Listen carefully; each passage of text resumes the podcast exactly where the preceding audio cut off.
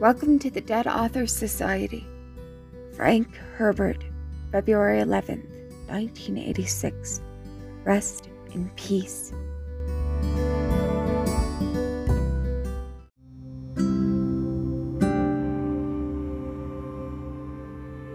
The answer lay there on the clean tablet of Leto's mind. Because this is no longer Muad'Dib, no longer Paul Atreides. The desert had made him what he was. The desert and the jackals of Jacurutu with their overdoses of melange and their constant betrayals. The preacher was old before his time. Old not despite the spice, but because of it. They said you wanted to see me now. The preacher said, speaking as his child guide stopped.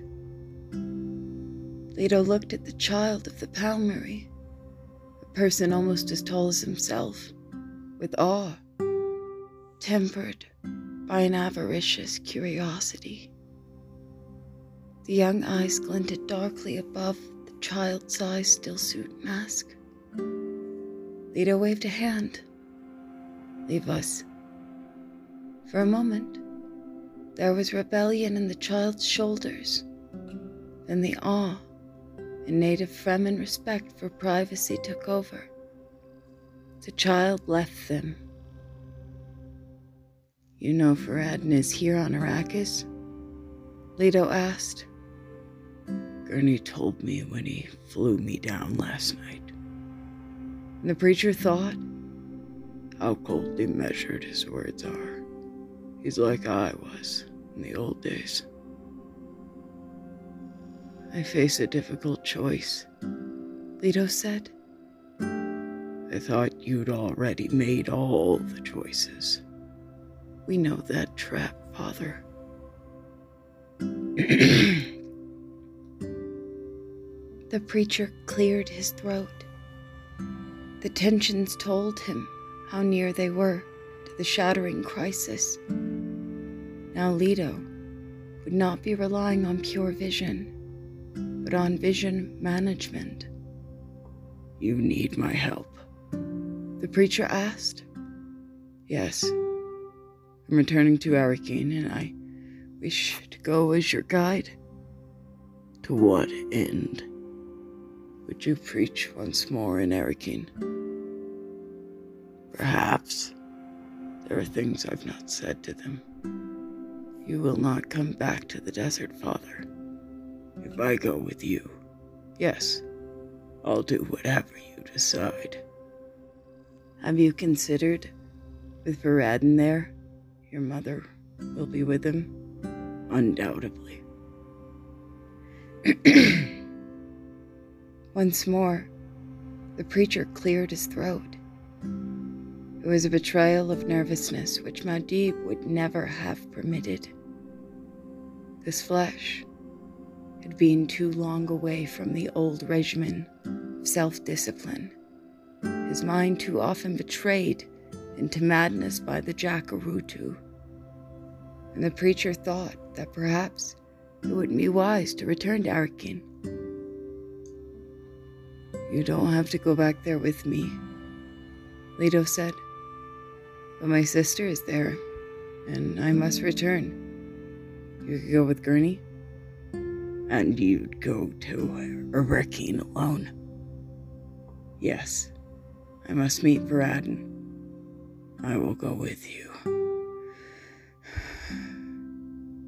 The preacher sighed and Leto sensed a touch of the old vision madness in the preacher's manner, wondered, has he been playing the prescient game? No. He'd never go that way again. He knew the trap of a partial commitment. The preacher's every word confirmed that he had handed over the visions to his son, knowing that everything in this universe had been anticipated. It was the old polarities which taunted the preacher now. He had fled from paradox into paradox. We'll be leaving in a few minutes then. Leto said, Will you tell Gurney? Gurney's not going with us. I want Gurney to survive. The preacher opened himself to the tensions then. They were in the air around him, in the ground under his feet, a motile thing which focused onto the non child who was his son. The blunt scream of his old visions waited in the preacher's throat. This cursed holiness. The sandy juice of his fears could not be avoided. He knew what faced them in Arrakeen. They would play a game once more with terrifying and deadly forces which could never bring them peace.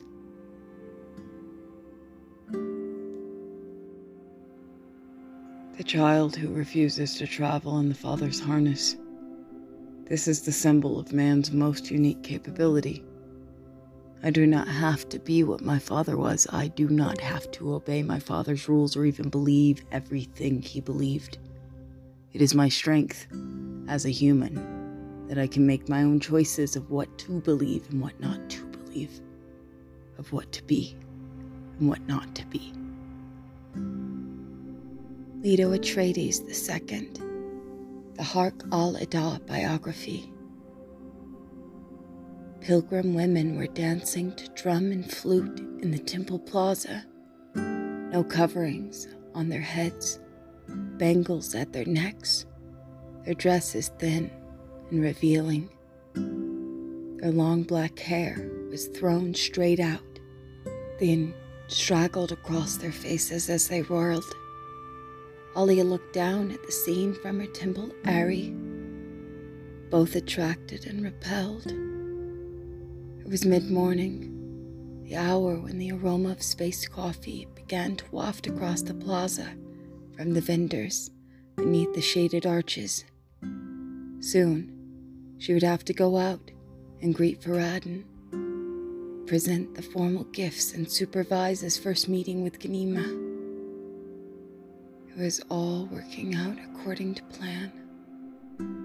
Ghani would kill him, and, in the shattering aftermath, only one person would be prepared to pick up the pieces. The puppets danced when the strings were pulled. Stilgar had killed Agarves, just as she'd hoped, and Agarves had led the kidnappers to the Djida without knowing it a secret signal transmitter hidden in the new boots she'd given him. Now Stilgar and Irulan waited in the temple dungeons. Perhaps they would die, but there might be other uses for them. There was no harm in waiting. She noted that the town Fremen were watching the pilgrim dancers below her, their eyes intense and unwavering a basic sexual equality had come out of the desert to persist in Fremen town and city. social differences between male and female already were making themselves felt. That, too, went according to plan. Divide and weaken. Alia could sense the subtle change in the way the two Fremen watched those off planet women in their exotic dance. Let them watch. Let them fill their minds with Ghafla. The louvres of Alia's window had been opened, and she could feel a sharp increase in the heat, which began about sunrise in the season and would peak in mid afternoon. The temperature on the stone floor of the plaza would be much higher. It would be uncomfortable for those dancers, but still they whirled and bent swung their arms and their hair in the frenzy of their dedication. They had dedicated their dance to Alia, the womb of heaven.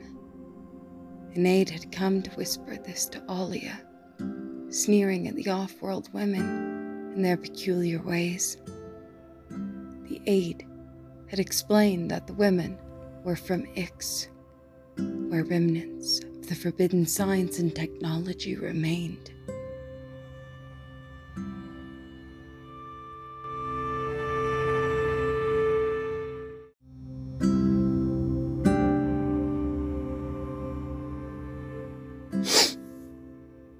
Alia sniffed.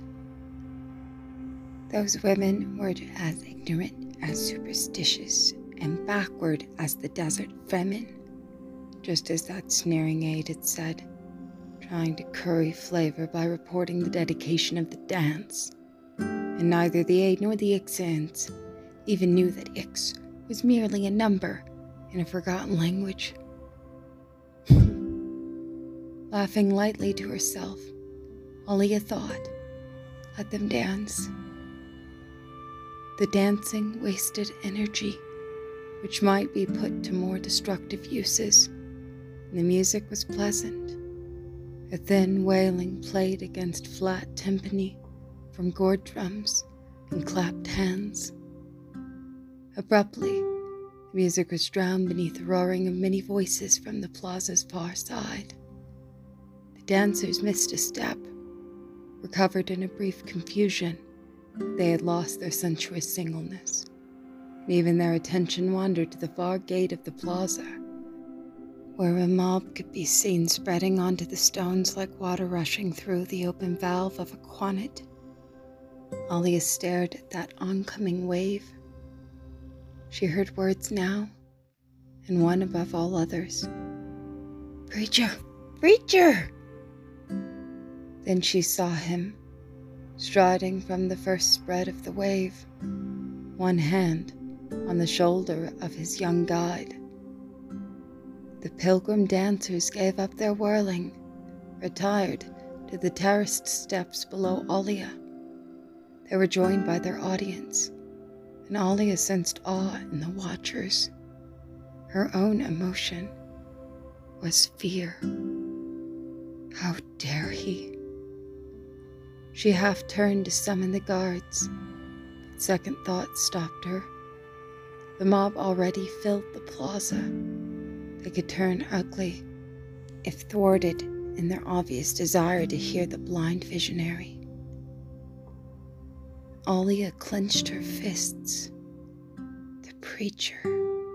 Why was Paul doing this?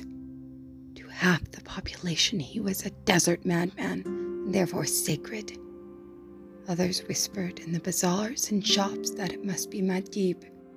Why else did the Muhannad let him speak such angry heresy?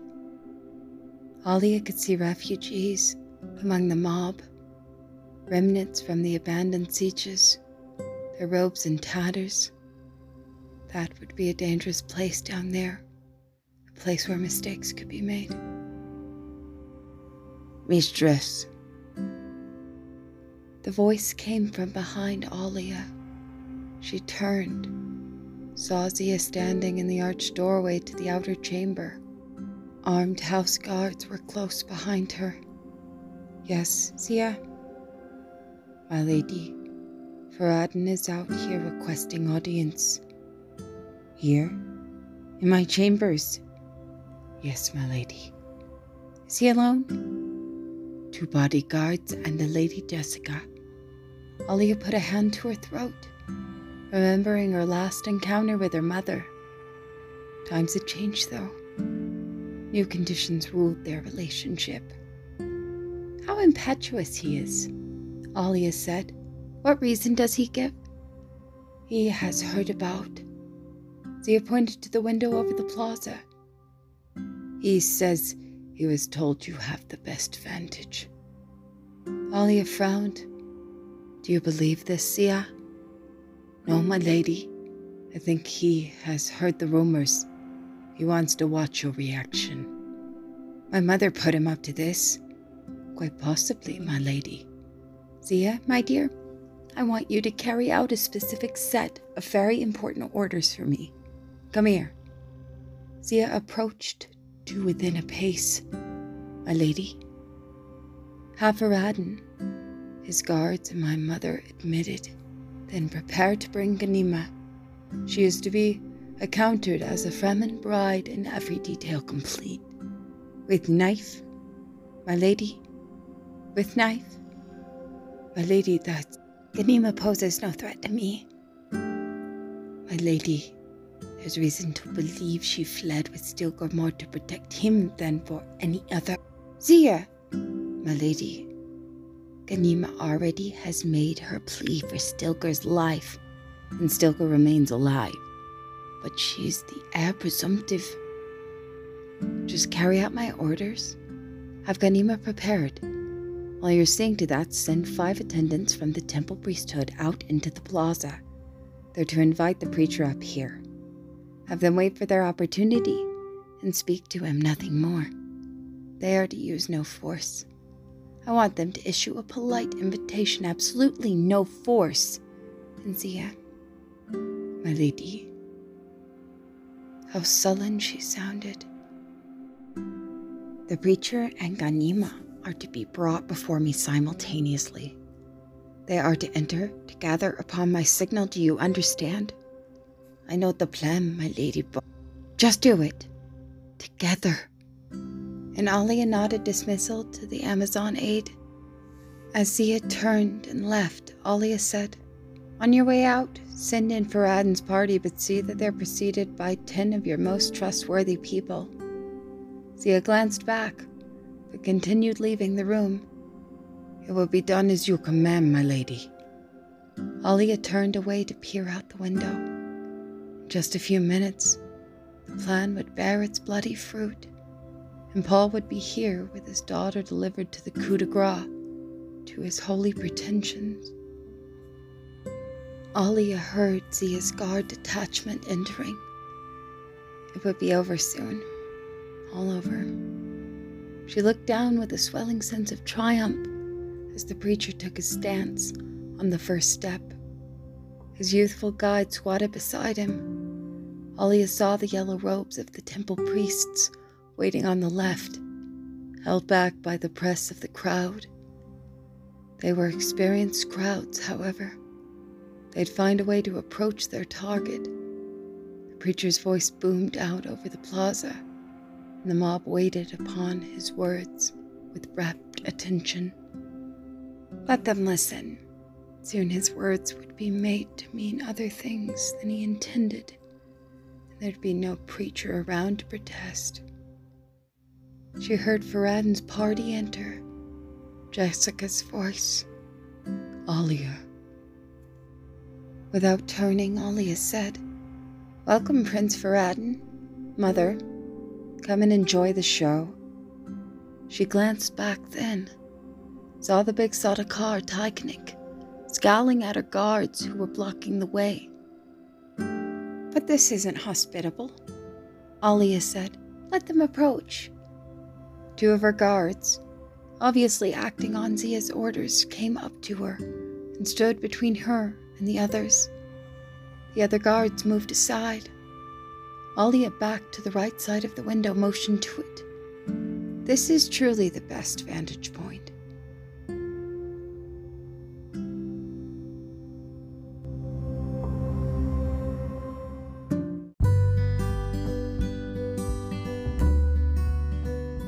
For listening to the Dead Authors Society. Be sure to follow for more content posted several days a week.